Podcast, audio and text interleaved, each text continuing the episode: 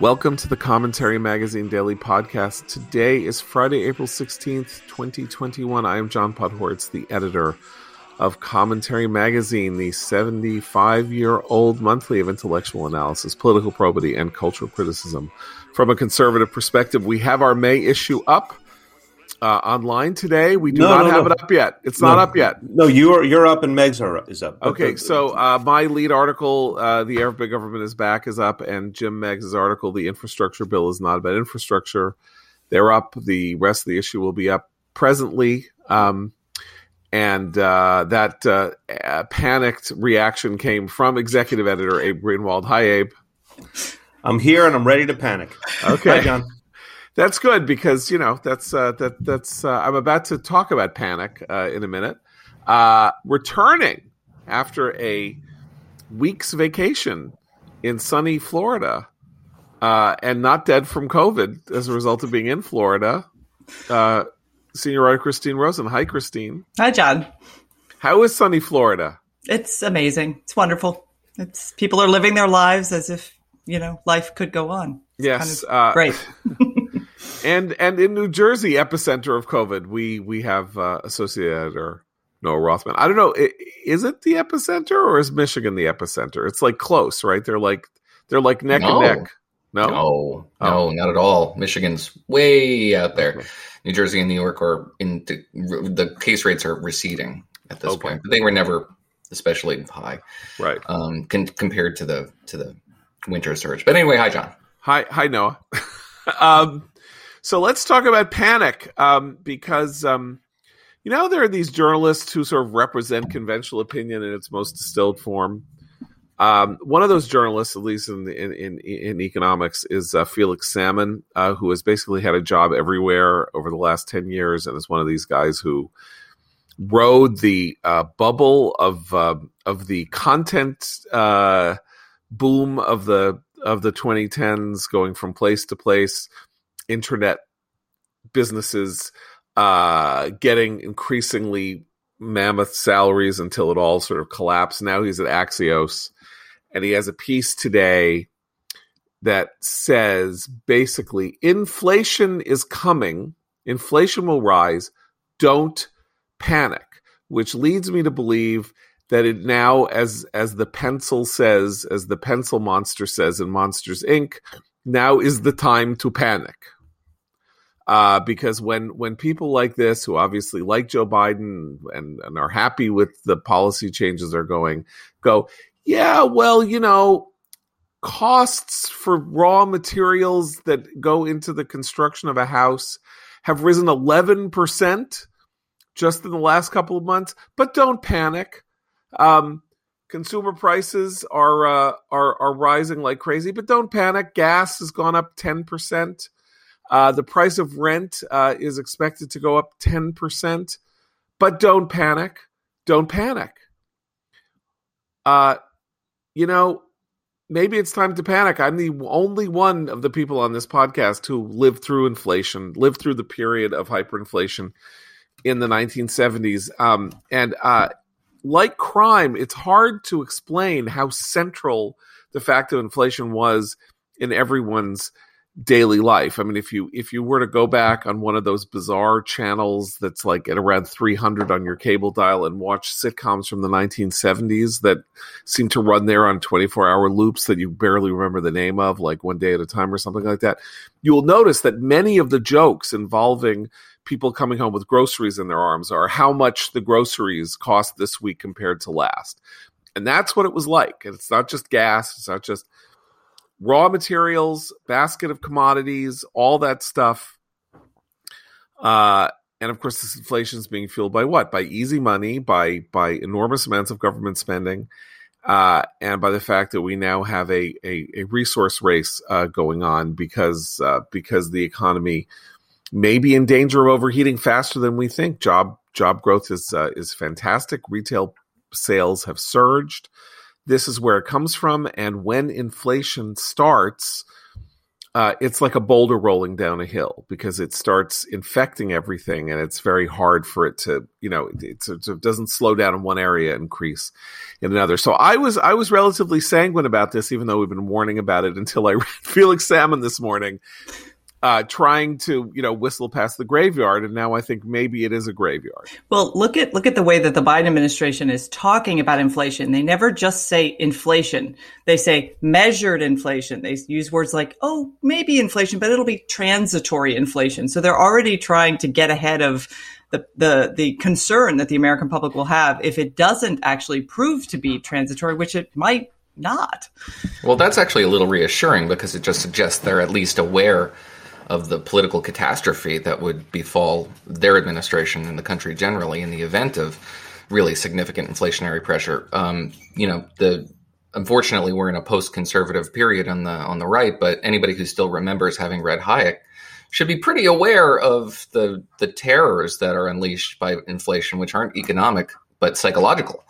Because when the money in your wallet stops having the same value that it had a week ago, um, you're prone to a whole lot of paranoia and instability and fear, and that manifests in some pretty unpredictable and, and dangerous ways politically. And like we've said before on this podcast, we're in a period now where there's people aren't really tethered to facts or there's a whole you know disparate siloed information streams that cater to paranoia and conspiratorial thinking and in an, in an, an event in which you know you have a, a significant inflationary uh, pressure on on your finances, you know that would only get worse, and the political consequences are hard to imagine. None of them good. Um, oh, go ahead. I, I, think the, the, the the take, the don't panic take, is interesting, and I'm, I'm just thinking um, if and when uh, the inflation uh, really starts to kick in, we can probably look forward to um, takes on inflation, the likes of which we've never seen before, um, because it's going to be things like um, inflation exposes the inequity uh, in in the U.S. Uh, look who's getting hit hardest, or it will be um, at a time when you know uh, uh black bodies are uh, daily um, in danger. Um, you're you're worried about uh, wealthy consumers are worried about things that, that they can no longer uh, get in uh, such great quantities, things of that nature. Uh, look, the problem with inflation is that it it, it resists that kind of narrative. Um, it really does because it is um, it's a regressive tax, among other things. Like it actually hits the poorer harder than the richer. So therefore, the idea of saying you know that's the same take, though. Right. Well, no, Poor but, minorities, women, but yes. hit by inflation. But that's true. true. that's true. And it's a real thing as opposed to some of the fake things that are talked about in relation to black bodies. The other problem with it is that it resists spin um, because it is not like it's not exactly arguable. I mean, there are times when inflation is understated as a macro thing because the way the government measures it doesn't properly or adequately measure it correctly. This has been a long argument about whether or not we're using old measures of inflation and that don't count in a lot of things that actually make it bigger than it is. But the simple fact of the matter is that when it hits, and if it hits, uh, you can't spin it away. Like it's not everybody feels it. It's not even psychological precisely. It's practical. Um, you know, the only real experience we have with inflation in some ways over the last 20, 25 years is gas prices, which of course bounce really violently. It's not that they go up and then they go, it's not that they don't go down after they go up. They can often go down and up, eh, you know, twice or three times in the same month, depending on some service interruption or some futures contract or whatever that that changes the price, you know, on a, on a on a given basis. We're talking here about a point at which gas prices will go up 10% and then they'll go up 2% and then they'll go up 3% and then they'll go up 2% again. They're not they don't then turn around and go down because the competition for resources is too great. So it's not just gas though. It is I mean the classic thing is supermarkets. It is you uh, or whatever, you know, you go and you buy your stuff and a week later, uh, you're spending $25 more than you did the previous week. And you can't miss it. You know, maybe you can miss it a little because people use credit card. They always use cash before. And so it was very much a thing that you felt and all of this. But the classic political response in the 1970s wasn't to ignore it or to talk it down. It couldn't be ignored. It was to say, we're going to beat it. We're going to beat this thing. Whip inflation now. Uh, Gerald Ford had buttons printed up that said WIN, whip inflation now. There were inflation czars. There was this, or was that. And of course, there was no way to beat inflation because it was built into the uh, it was built into the changes in the both the world economy and the American economy. The only way that it was beaten finally was through an almost imposed recession. Yeah, uh, that, no, that is the that is yes. the way you beat it, and it's extraordinarily painful. And there's only one way to do it. Um, Jeff Sachs, who has become something of an embarrassment now politically, always was. was actually, but go ahead.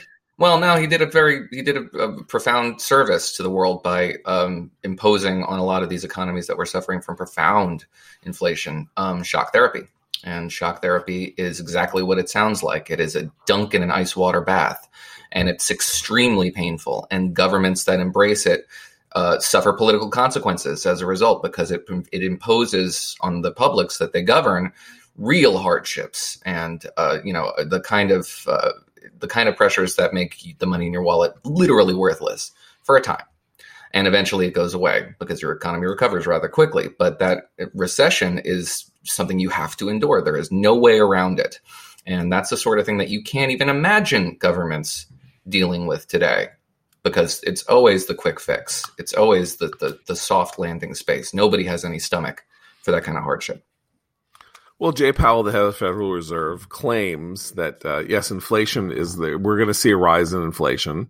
Um, that's an inevitable consequence of a of an of, of, of an economic boom, according to him, and uh, and so they will the Fed will try to deal with it as as as as best it as best it can. Um, my point here is that um, once again, Biden and the interests of the people who like Biden uh, are not going to be well served by an effort to whistle past this graveyard. It, it, won't work. It cannot work. I mean, you can claim at, at times of certain types of economic change that, yeah, you can talk it down or you can, you know, be cheerful about things or whatever optimism helps and all of that um, and some of that is some of that is true but the idea of saying well it's not fair for biden to be tagged with this. He didn't create the coronavirus. He didn't create the need for stimulus.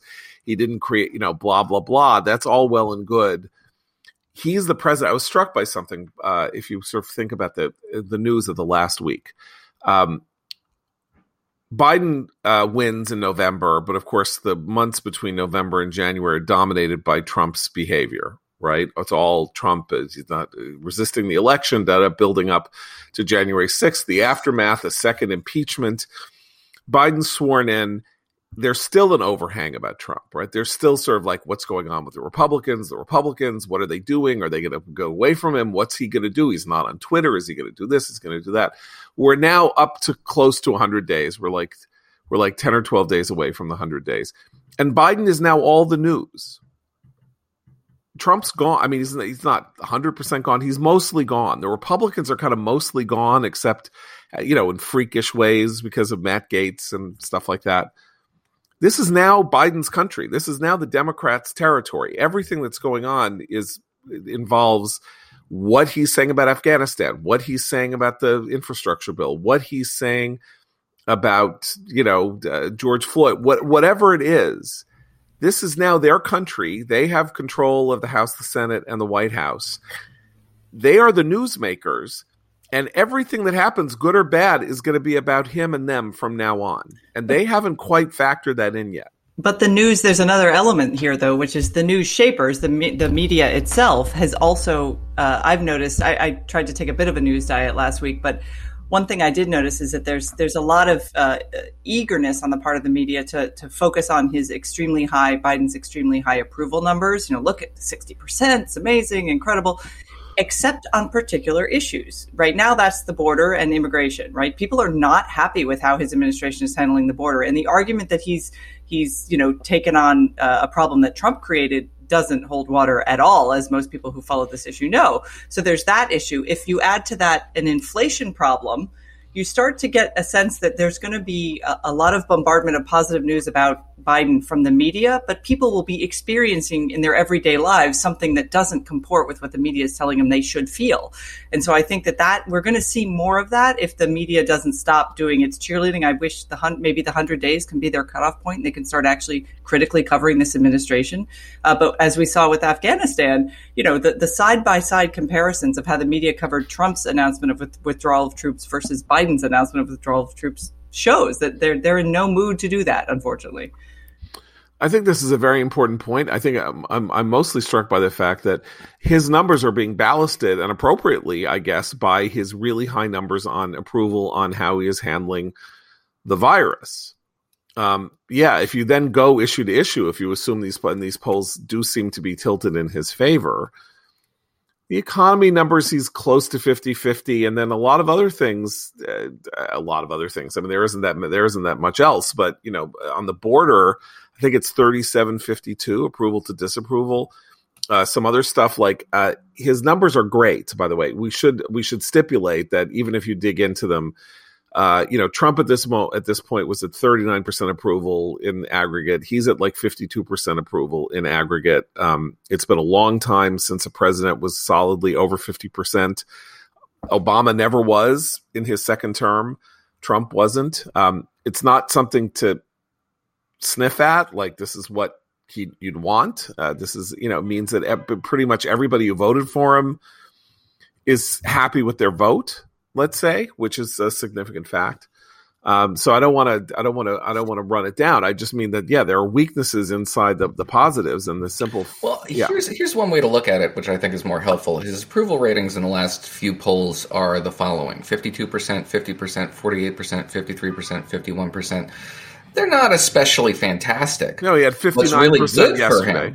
What's really good for him is his disapproval numbers, which are profoundly low. Right. 41%, 39%, 37%. It's not so much that everybody loves the guy, but the people who are inclined towards skepticism are withholding judgment. Or what they like about him is why he got elected, which is the important thing, which is that he said he was going to turn the temperature down. He said he wasn't going to be in your face they said he wasn't going to be on Twitter, and indeed he isn't. He isn't in your face. He's not everywhere at all times. He can't, you know, he resists the news cycle, and uh, and and uh, he is getting rewarded for that. Now uh, that doesn't. Yeah, but mean, it's the looming yeah. problems of this country, including right. crime, border. As those things are more in the face of Americans, I think that matters right. will start to matter less. To right, them. precisely, right. because job approval being high would be more stable than his disapproval being low. There's more room to grow right. on the disapproval side. Right. Well, I think the other the other key point is, as you say, like uh, issue by issue. That's where uh, the behavior, conduct, and ideas of the media are gonna are have can have a blinding effect on him and confuse the way people understand this because. Uh, where things are ideological in the media are not just partisan support for Biden. It is uh, that we think about crime, or the way they talk about crime, is entirely related to these uh, you know, to to individual incidents involving uh, you know potential police misconduct. You know, one in Chicago, you know, one in Brooklyn Center, uh, Minnesota. You know, uh, that and the other thing. Meanwhile, uh, in I think across ten cities, the violent crime rate is up twenty percent uh, over a year, and that's of course in a year in which nobody, a lot of people weren't out on the streets and in these places and stuff like that. So, um, uh, you don't know that because people aren't like scream, you know, the media aren't screaming it from the rooftops. Uh, pe- but this is one of those things that you can't not know. It's a little like, uh, it's a little like inflation. Uh, yeah, because uh, the very wealthy, uh, this wasn't really true during the crime wave of the 60s, 70s, and 80s and 90s, but the very wealthy can shield themselves from the consequences of crime or the very upper middle class. They live in certain kinds of areas. They, they, they shield themselves. They're barricaded, all of that. So it's not, but, and, and this is where the media are and where the, where often where, um, where the uh, academy, where people in the academy live, and so they can be shielded from crime. At some point, that the, those barriers no longer uh, exist as they really didn't exist in the in the old days, and crime was everywhere, and burglaries, for example, were you know, burglaries are uniquely remain uniquely a bizarre thing where poor people are burglar more than rich people because it's I guess it's easier. But that doesn't, you know, but if burglary becomes something that you can do, that's fine. So you'll go, and then oh, uh, one thing we should mention in this regard is, of course, the prosecutors. Uh, uh, the progressive prosecutors have been talking about for a year, and Andy McCarthy wrote his piece, "The Progressive Prosecutor Project." Christine wrote her piece about um, about the rise of crime in uh, February. Uh, Chesa Boudin, the uh, DA of San Francisco, uh, uh, released a a, a man who beat up a seven year old woman on the streets of San Francisco. Did not prosecute him for the for an Asian. did not prosecute him for a hate crime against an Asian in San Francisco on the grounds that uh, he was just having a temper tantrum. And there are pictures of this. And this is a guy who had a previous, I believe, a previous charge for uh, carrying a weapon. Um, yeah. he, he's not, you know, a model citizen. He, he has a yeah. rap sheet yeah. already. Right, because we do have now this bizarre class of prosecutors in the United States who want, who uh, who believe their job is not to prosecute crimes. And they are they are dominating figures in in in in all kinds of places in Philadelphia in particular, but now San Francisco, uh, races all over the country, um, and um, and so uh, they, wait, they are also I, yeah go ahead. I just want to correct one thing. It's not that they don't believe in prosecuting crimes. It's that they don't believe in prosecuting certain kinds of perpetrators uh, right. uh, either because of their race or their socioeconomic status but largely because of their race. So if this had been a white supremacist who had attacked an elderly asian woman you better believe he probably would have been prosecuted. But there have been multiple examples of people being given this kind of equ- there's kind of an equity privilege here where it's like well there's too many black men in jail. So when black men commit assault against an elderly woman we've got to let that guy go free for this broader purpose of equity. But again that, that the, the, the principle of equity is one thing but on the ground people are literally getting killed. There was a, a previous example in san francisco where a man was killed. He was shoved and he died from head injuries. So uh, this is something that this is where equity meets reality, I think. And people are going to start to see more of this when more of these prosecutors right. win, unfortunately. Right. I mean, I, will tell you a quick story from my own life uh, as a kid uh, because it, it it it has weird resonances uh, with the with the present moment. Um, uh, something you can't imagine now. So when I was 11, 12 years old uh, on the Upper West Side of Manhattan, uh, a guy was going around. Um, castrating uh, little uh, Hispanic boys, seven, eight, nine years old, uh, in the in the uh, classic uh, horrible way in which people refer to these things at the time. He came to be known as Charlie Chopoff, and he was. Uh, there were six incidents on the upper on the Upper West Side near my near my house when I was growing up, within blocks of my house. Uh, this was a horrible crime because it was in the in the context of the time very hard to write about in the pages of newspapers because you weren't allowed to mention penises. You weren't allowed to mention you know so so everything had to be very um, suggestive. Uh, but and now you would think oh my god not only was this a crime against children a sex crime against children that would dominate the news everywhere forever if this were happening now. But there were two qualities about it. One of which was that it was incidents involving um, young, young, Hispanic boys, which then um, meant that you wanted to treat it gingerly because you didn't want to look like you were picking on them. Uh, and then also the the the descriptions and the, the when the boys described the the the person who had done this to them, he was clearly some kind of person of color black, Hispanic, something like that. There were sketches of him and all of this. Guess how many stories there were in the New York Times about Charlie Chopoff? Three in the space of 16 months. It, this was not an insignificant crime. A, a special task force was created in the 24th precinct that had 50 people working full time on the case. Uh, the New York Post had not yet become the sort of the dynamic. Uh, it was a very sleepy, very dead paper.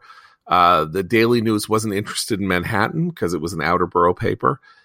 there was almost no press coverage of this thing. Now, wh- why do I bring this up? Because this was one of those moments when everybody in in my neighborhood was in a state of hysteria about this and if you went 30 blocks or 40 blocks somewhere else they didn't know about it and uh you know, when you want to ask, how was it that New York, this very liberal city, ended up taking a kind of bizarre conservative turn in the 1970s with Ed Koch, who was about as right wing a person as you could get running and winning for mayor and all of that, and running pretty much as a neocon uh, Democrat for the next 12 years? Th- this is how, because the grassroots feeling in the city was everything was getting away from it and they knew people knew it because they knew it they didn't and they weren't told it by the media the media wasn't wasn't conveying it properly or adequately.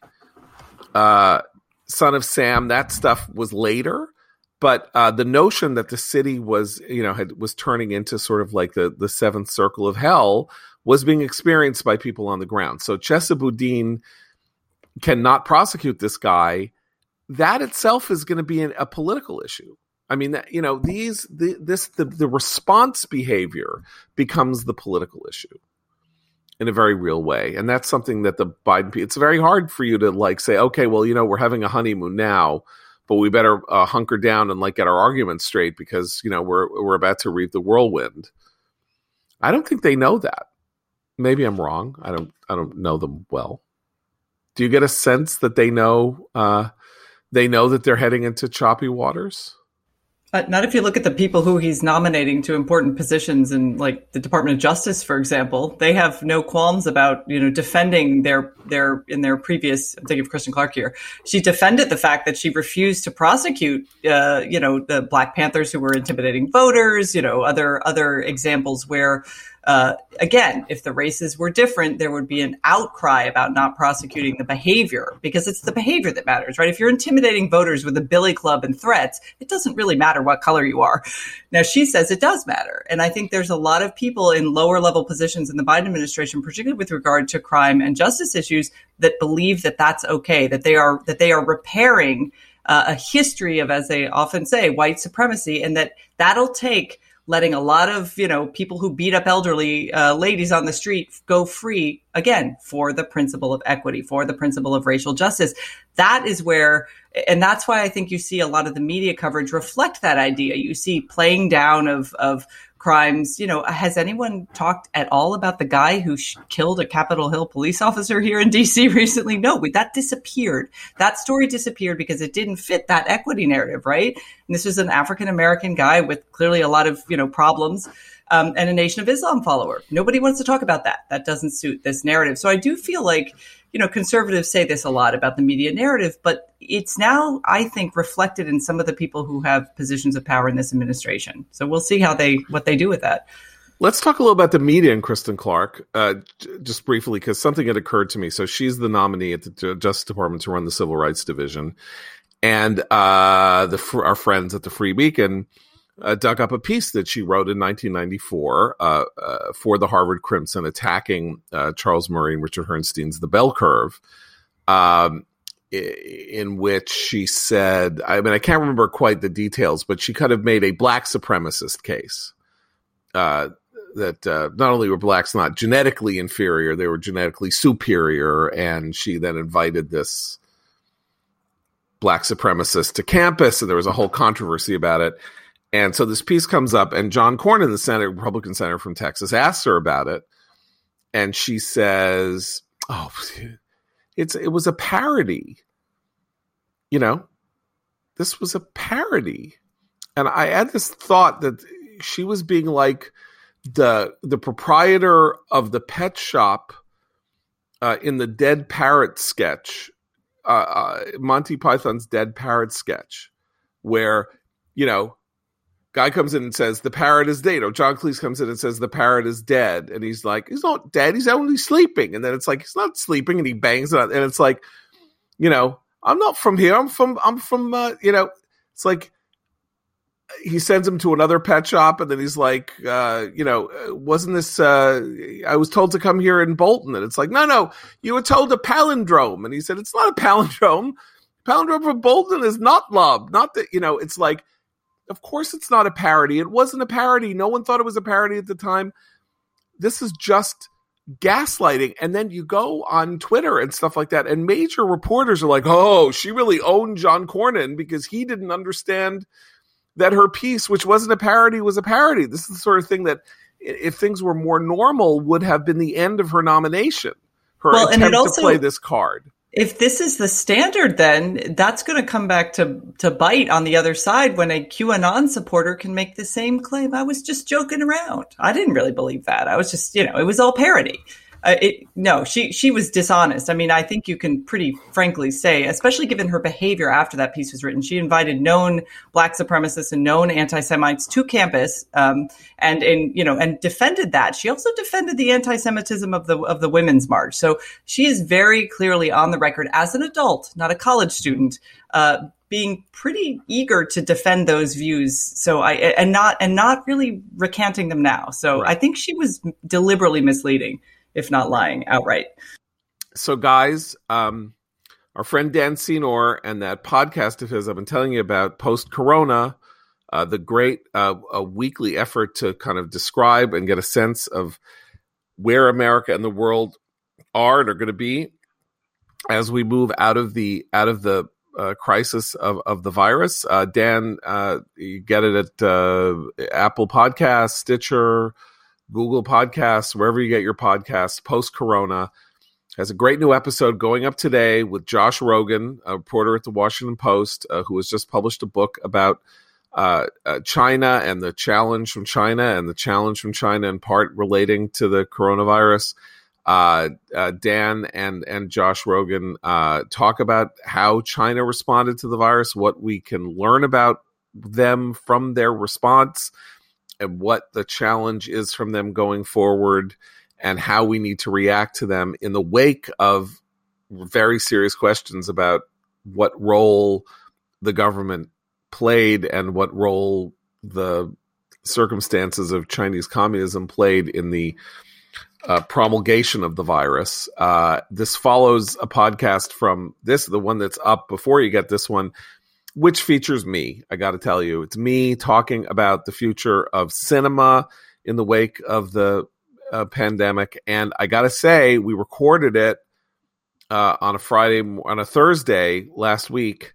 Uh, and then right after we recorded it, and I, I suggested that I thought that movie theaters were going the way of the dodo. Uh, the most important theater chain in Los Angeles, uh, ArcLight, uh, announced that it was closing its doors forever. These are sort of high end, high quality theaters that um, are the place you want to go see. You have wanted to go see a movie in Los Angeles if you could, if the if if the, the it was the most convenient place because these are beautiful theaters, extremely well kept, good concessions, uh, you know, tasteful tasteful choices for what they show. And they they said they could no longer sustain the model. There was no way for them to stay in business. They couldn't see a way forward. Uh, so I felt pretty prophetic. Uh, if you go want to go listen to it, you can hear my prophecy come true in real time. Uh, but uh, so that's good uh, from me, and also for you if you want to know why this is happening. And Josh Rogin today talking about China with Dan Senor on the Post Corona podcast. Go subscribe today. Apple Podcasts, Google Podcasts, Stitcher, wherever you get podcasts. And we thank Dan for sponsoring the Commentary Magazine podcast. Okay. Ah, um, another thing that happened uh, in the world of suppression of of of of uh, of the sorts of things that people need to know about comes a, a extraordinarily disturbing piece of news from the world of book publishing. Not that news hasn't been disturbing for a while. Cancellations of book contracts because people complain and complain inside publishing uh, companies about uh, how uh, about whether or not these books should be published, which of course is really upsetting in a world in which free, uh, the world of uh, publishing is supposed to be a world uh, dedicated to free expression, but now it's more dedicated to wokeness. Uh, Simon and Sch- so small publishing houses in the United States, a lot of a lot of them conservative, uh, can exist because they publish books, but they do not then have a they they're not full service. Uh, and they don't have distribution arms, which means you know the play, the books are printed at printing presses, and then they need to be shipped to bookstores and you know uh, across the country. Uh, and that's a very expensive infrastructure to have. And so these bookstore, these booksellers, conservative, Christian, whatever, and others, contract out to major publishers. In this case, Simon and Schuster, to distribute their books. They get them printed, but they're shipped out, and then they obviously pay a, a big fee. Uh, this is a business for Simon and Schuster. So, uh, Post Hill Books, uh, which publishes out of Tennessee, um, uh, had a book come had a book that was coming out uh, by one of the officers involved in the Breonna Taylor shooting in Louisville, Kentucky, uh, and apparently within Simon and Schuster, uh, there was a, a, protest against the fact that Simon Schuster was going to be distributing this book. Remember, it didn't publish it. It's not selling it. Nothing. It is a transshipment system that is being borrowed you know, essentially, or being rented, you know, whatever. How you know, paying them a fee simply to ship the book from a printing plant to a bookstore. That's it. And Simon Schuster announced last night that it was canceling. It would not distribute the Breonna Taylor book. This is terrifying beyond words for anybody in the country who believes in free expression because it's one thing to say we're publishing a book the book came in and it does not meet our standards and it makes us sick and we can't be responsible. We're not going to set it in type. We're not going to we're not going to take 50% of the profits. We're not going to pay the royalty to the writer. We're just not going to do this. That's one thing which you can complain about but is contract is part of the contract. It's how it works. You know that they can they don't have to publish any book that they don't want to publish they are not responsible for this book. They are not the seller. They are not the buyer. They are not the printer. They are not anything. They are the shipping department. And they are refusing to ship a book that made people at their company angry because it involved somebody expressing an opinion that they apparently don't like. Um, this is this is uh, a, another breach. This is another like another brick in the wall that's being destroyed. Uh, and we are, you know, I guess you you know, bricks in the wall are usually built, but I'm talking about how uh, whatever we are we are moving into territory in which an impregnable ability to suppress information is uh, is coming on all sides, right? Twitter announces uh, Twitter and Facebook. Facebook decides it's not going to let you read the story about how the head of Black Lives Matter in LA bought a house. So it it, it that the, that story has been delisted or deplatformed from Facebook. We don't know why. The claim post fact post facto ex post facto claim is that it showed a how, picture of a house and they don't let you do that on the front page of the New York Post, which sounds like a lot of crap to me.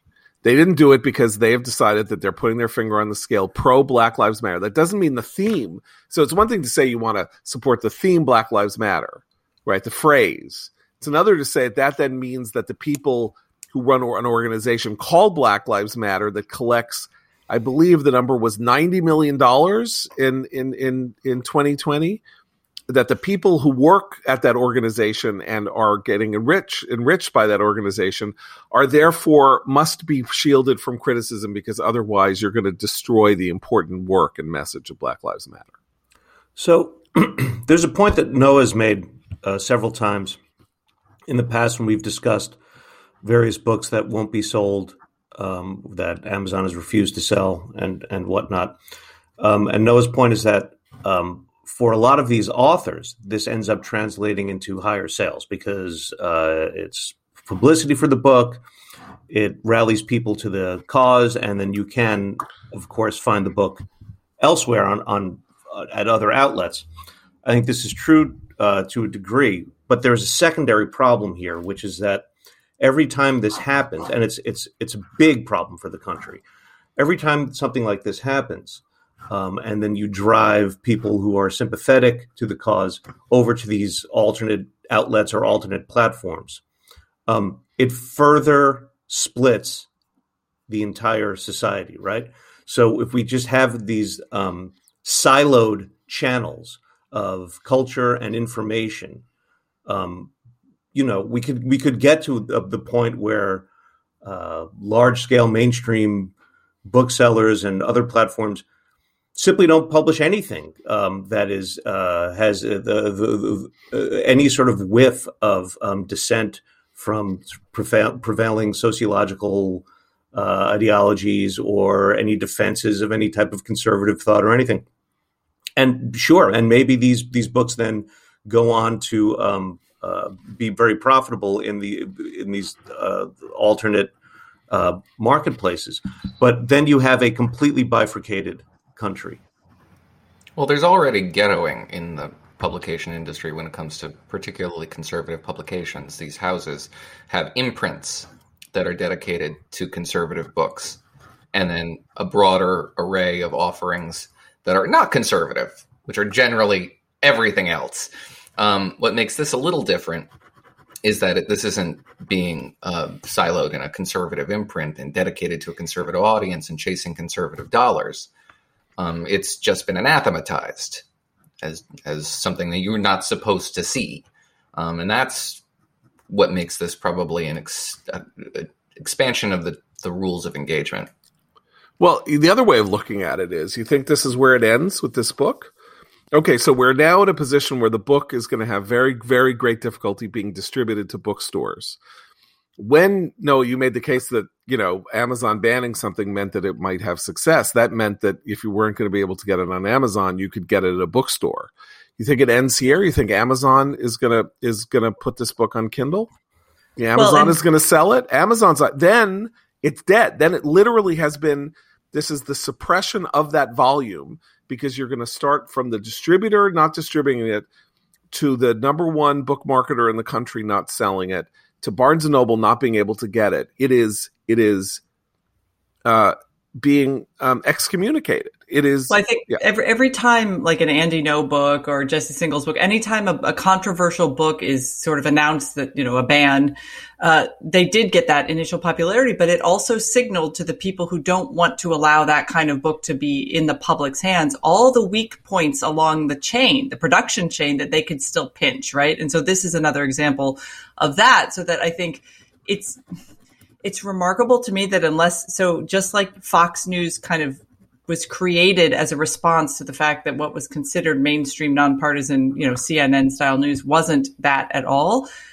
Unless you build a distinct and separate infrastructure, haha, there's that word. Um, it's it, it's going to be impossible to get your book out there. And I do think it's not just the you know woke staffers at the Simon and Schuster editorial offices in New York City, right? It's at every point why not why not go to the people who run the press and find out who their other clients are the presses the literal printing press and say well you know all of your other clients agree that this is not the kind of book that the americans need to be reading. It's inflammatory it's racist it's whatever it is that is pressure. And this comes at a time when a lot of America's business leaders have suddenly decided that they are actually politicians and they need to start, you know, talking about public policy matters, not just business matters. So woke capitalism, all this stuff, this is all happening at the same time and it feeds into each other.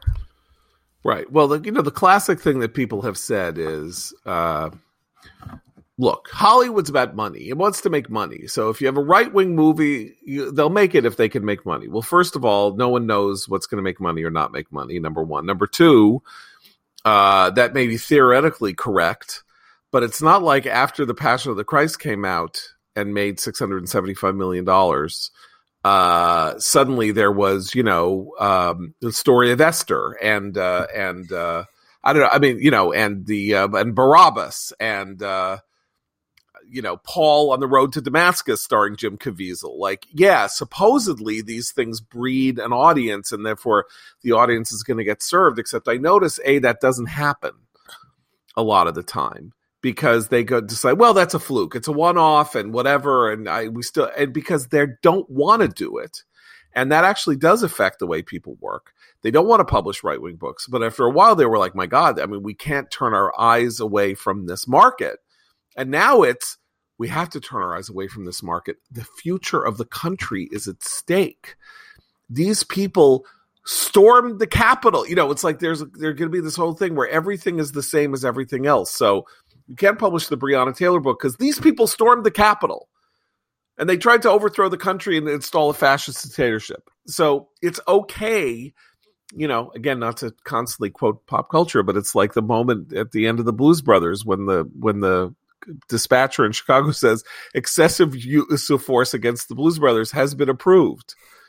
Excessive use of force against books and people who who who contradict the prevailing narrative about Black Lives Matter excessive use of force has been approved, and that's what this that's what this uh, uh, indicates. Um, I don't know what this means for publishing as a big business. It's not really that big a business. Um, it's a shockingly small business, the way uh, movie distribution is.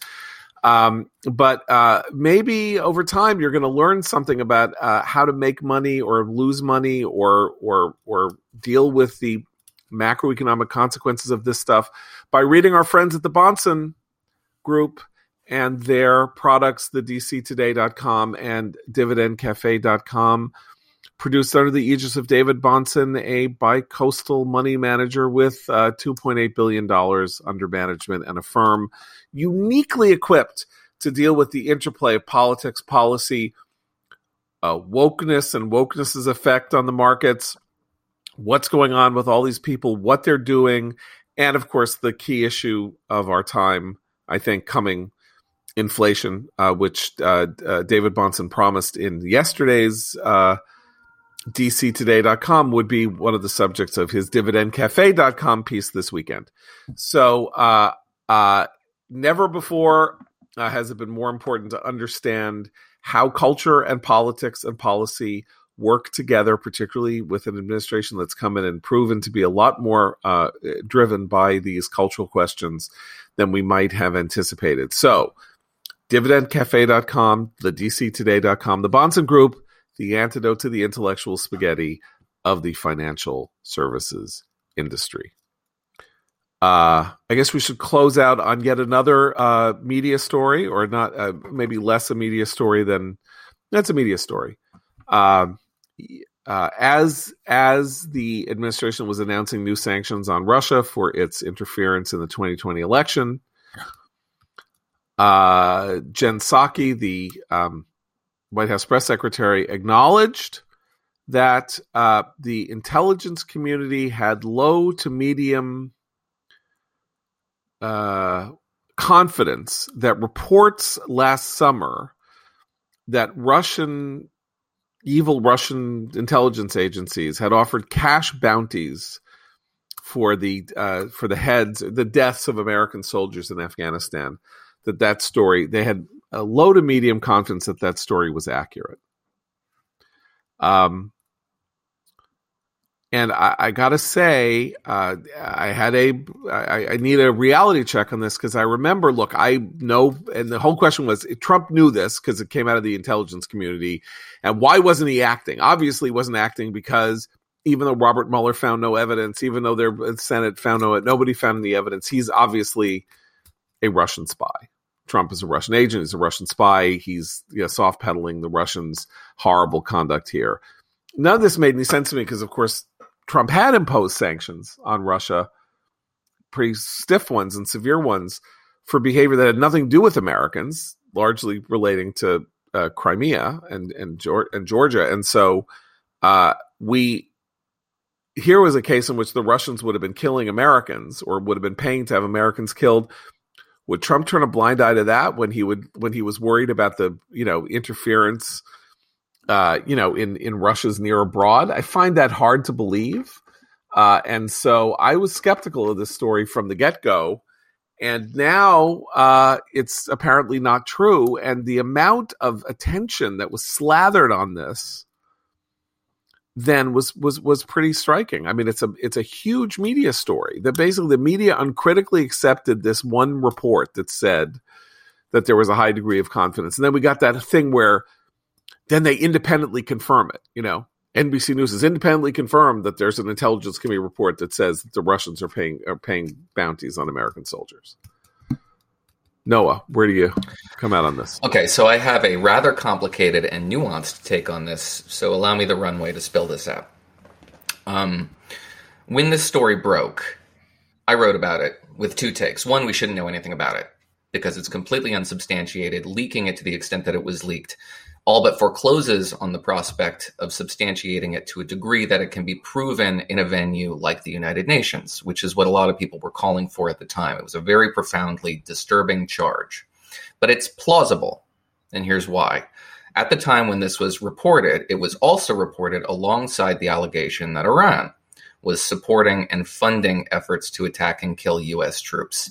That has been a substantiated story for decades. And WikiLeaks released this information in February of 2005, rather. In 2010, we had congressional testimony to the effect that Iran was not only supporting materially, but financing operations by the Taliban and also insurgents in Iraq to kill American soldiers. This is not something that is subject to debate. News was that Russia was engaged in this as well, and it's plausible for the following reasons. One, in 2016, we had a more similar testimony from uh, American military brass to the effect that Russia was providing political support for the Taliban. They had been having meetings in Tajikistan.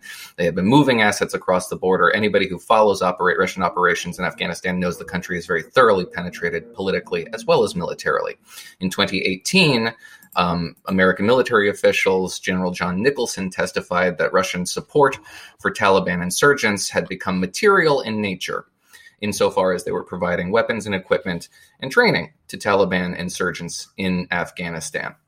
All of this is not subject to a whole lot of debate. So, when the following year we got news that Russia was following the example set by its functional ally in Tehran by supporting materially um, uh, efforts to kill American soldiers in Afghanistan, it was not all that implausible so the the the efforts on the part of everybody to with you know to just sort of fail to to suspend disbelief here and just embrace it uncritically absolutely had a political component to it. It justified and supported the democratic claim that Donald Trump was somehow this sort of sleeper agent loyal to Moscow. But what we're seeing now is a very similar response from conservatives because that narrative collapsed. And now they're all over the press saying where's the consequences for people in journalism? Where the, who's going to get fired over this story? And it is just another example of the very same impulse that was on display by the press to try to indict Donald Trump because of a political narrative. Now they're trying to indict the media because of a political narrative. But it's just a proxy war against the press. It has nothing to do with the details of this story it is therefore another example of why discourse, particularly online, is not only terrible, but detrimental and actively hostile to a fuller understanding of events and a real, a, nuanced approach to the conduct of international and military affairs, which is part of the reason why I hate everything. Uh, boy, is that way too nuanced. Because you think that the people who were reporting on this in the summer of 2020 were functioning on the basis of, oh dear, I mean, the Iranians had done this. No, that. I said precisely the opposite. Right. Okay. So why can't but, why? But so are the right. Literally, no one is behaving in good faith. Why isn't it behaving in good faith to say that this story was was was, was a shocking dereliction of, of, of elementary journalistic duty? It wasn't. You did reporting it wasn't reporting it as fact, which was opinion based, which is what happens on cable news, was irresponsible reporting it as intelligence leaked to the press on, on a basis of very plausible unsubstantiated but plausible allegations wasn't irresponsible. We, we don't know. The people who are calling for heads in the No, no, no. press Yeah. are being irresponsible. No, we have no idea what was leaked to the press. We don't know that they No, got. we don't. We don't know No, who. we don't. But we do have a substan as I just laid out, we have a series of substantiating events which are circumstantial, but nevertheless smell I like don't. smoke. I I I just don't agree. You have no idea what information somebody got from somebody, and then and then this all turned into a giant game of telephone, in which the press was reporting uncritically on a pretty wild allegation. It is a But they were also reporting uncritically on a not wild allegation, which was Iranian involvement in in, in Afghanistan. I, I, I mean, I, I'm actually, I, I, I'm actually puzzled by this analysis on your part. The reason that they wanted to say that the Russians were paying bounties on soldiers in Afghanistan was to say that Trump must have known and wasn't doing anything about it. They weren't Yeah, reporting it because they wanted to report on the Russians doing something in Afghanistan. They don't give a crap about Afghanistan. They don't care about Afghanistan, as we can now see from the joyous re- reaction to the notion that we're going to leave the Afghanis on their own now. I don't. I mean, I don't buy that for a second. So I think neither do I. We're okay. in furious agreement. I don't understand where your frustration is because you're attacking notion, the, right. Notion, I am attacking the right you're because atta- the right is discounting discounting yeah. the credible evidence to justify such a claim that would lead you to suspend disbelief and at least say, "Hmm, maybe we need to investigate this sort of thing." They're calling for heads not because of this oh, story. I don't care about because they want to indict the press. I, look, calling for heads or not calling for heads, that's just whatever that is. The point is that the people who said this doesn't pass the smell test were correct. Not that they were wrong and not that they were they were somehow in the service of Trump. Like I But they were correct because of a hunch, not because they had substantiating evidence to justify the claim. Uh yeah, and they're apparently we don't know that there was any substantiating evidence to justify the claim that the Russians were paying bounties. You're assuming no, that there was a report. Out. No, but I just laid out the history, a decade long history that suggests that it's perfectly plausible, up to and including material support, according to our generals in the Pentagon, for Taliban activities.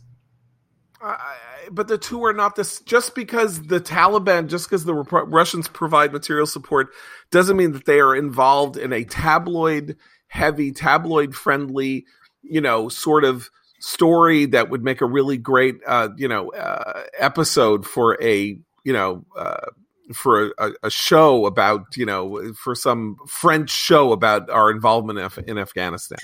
Yeah, I just want to. i go ahead. I'm I'm more than happy to call for heads in the press over this because not not only does the the, the press not care, did they not care about Afghanistan or what was going on, um, the press didn't care about the Iranians who were had have been targeting uh, Americans for uh, ages um, because what what is the cause for the, for the greatest celebration in the press is any indication that we are going to give the Iranians cash and, and make peace with them.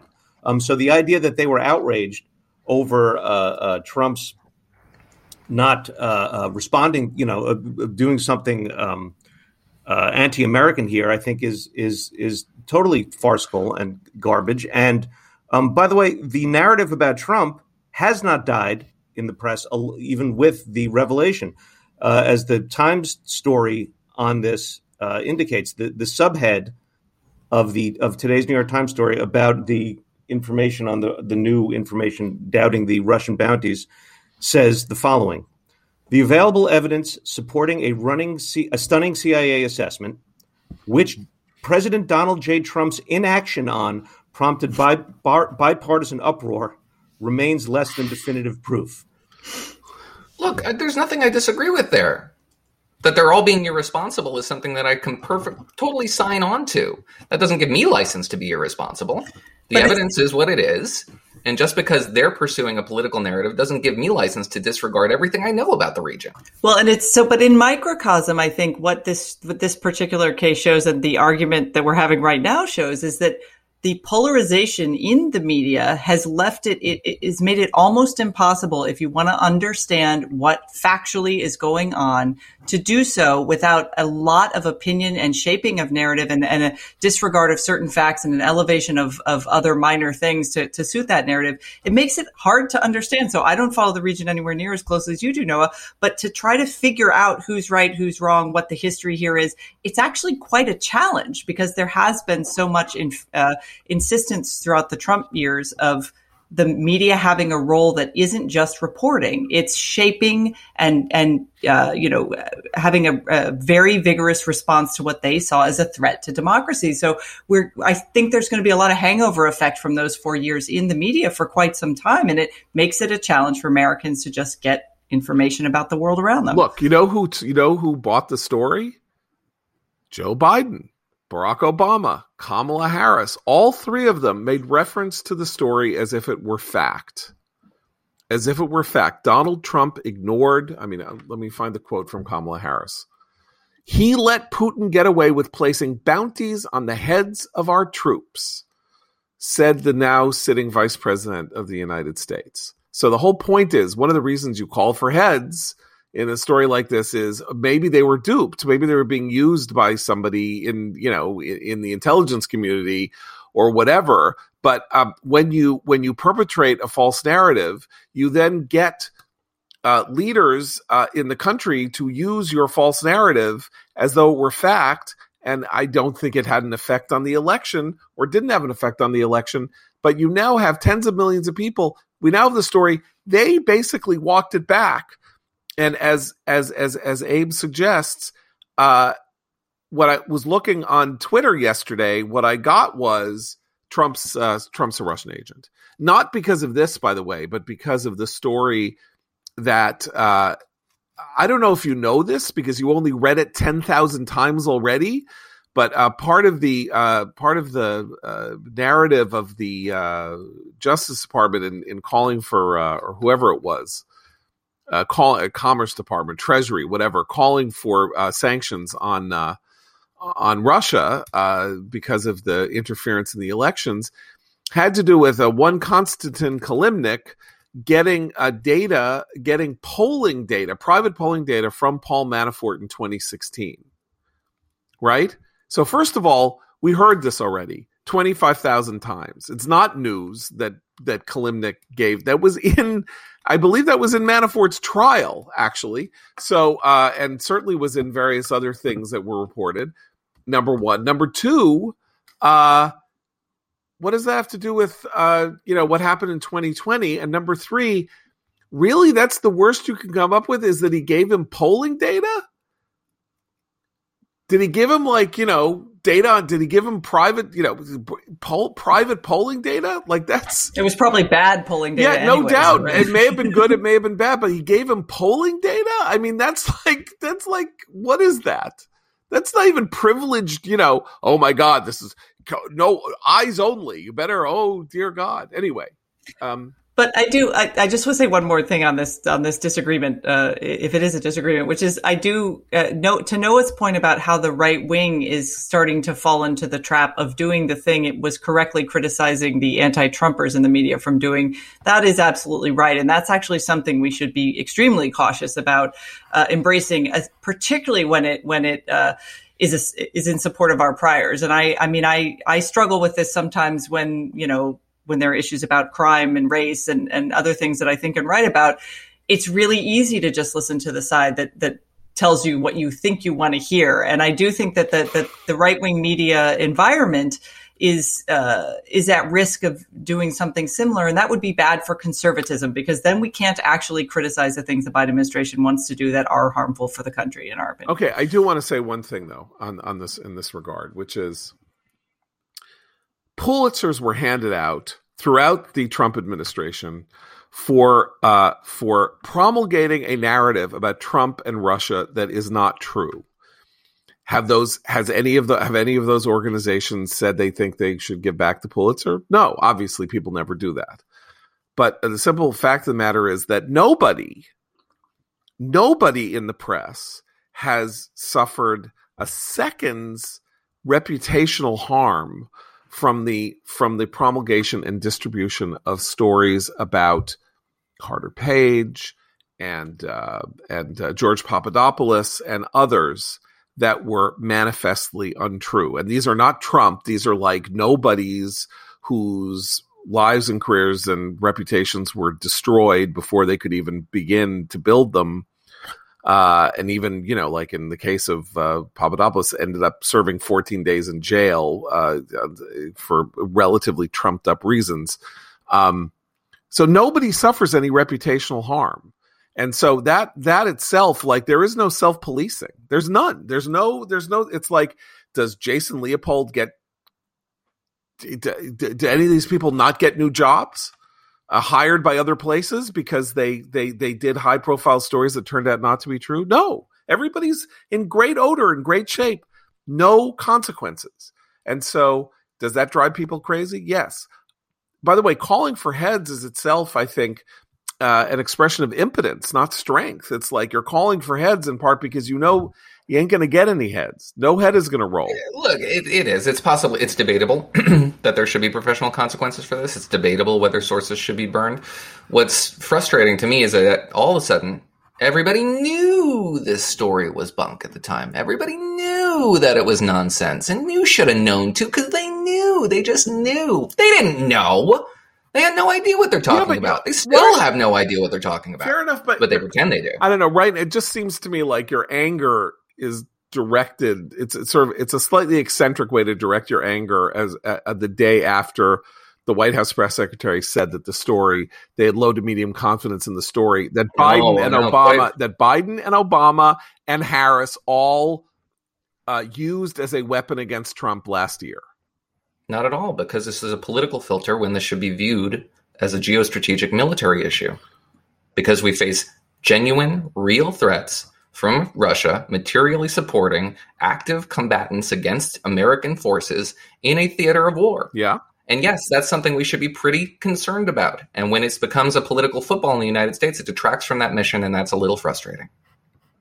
Yeah, well, I mean, you know, that's like, yeah, I know, and the and and and the sun rises in the morning and sets in the evening. I mean, I, I don't know what to say. Like you're you're you're you're expressing out. It's like expressing outrage at, uh, you know, uh, I don't know what. I mean, it's like, yeah, you're right, but so what? I mean, that's that's life. That's life. The, the the question is whether if you do it and you get caught, or or the or the story is wrong, whether anybody has any regrets. Biden have any regrets that he said that Trump was ignoring the fact that Putin was having Americans assassinated? Does he regret that? Does Harris regret it? No, because they probably still either they still believe it or they don't care, or it's like Trump deserves whatever he gets because he'll say whatever he wants. There are no regrets. Fine. So that's life. I mean, and that's you know, politics ain't beanbag. But uh, I'm not a- I'm not outraged uh, that people uh, are outraged by that fact. We should close with Edith Piaf music for this episode, Ah, right? Je ne regrette Ne rien. regrette. Okay, guys, uh, have a fantastic weekend. We've again kept you too long. Uh, so I apologize if you've gotten to this point. Thank you so much for your forbearance. For Abe, Noah, and Christine, I'm John Podhoretz. Keep the candle burning.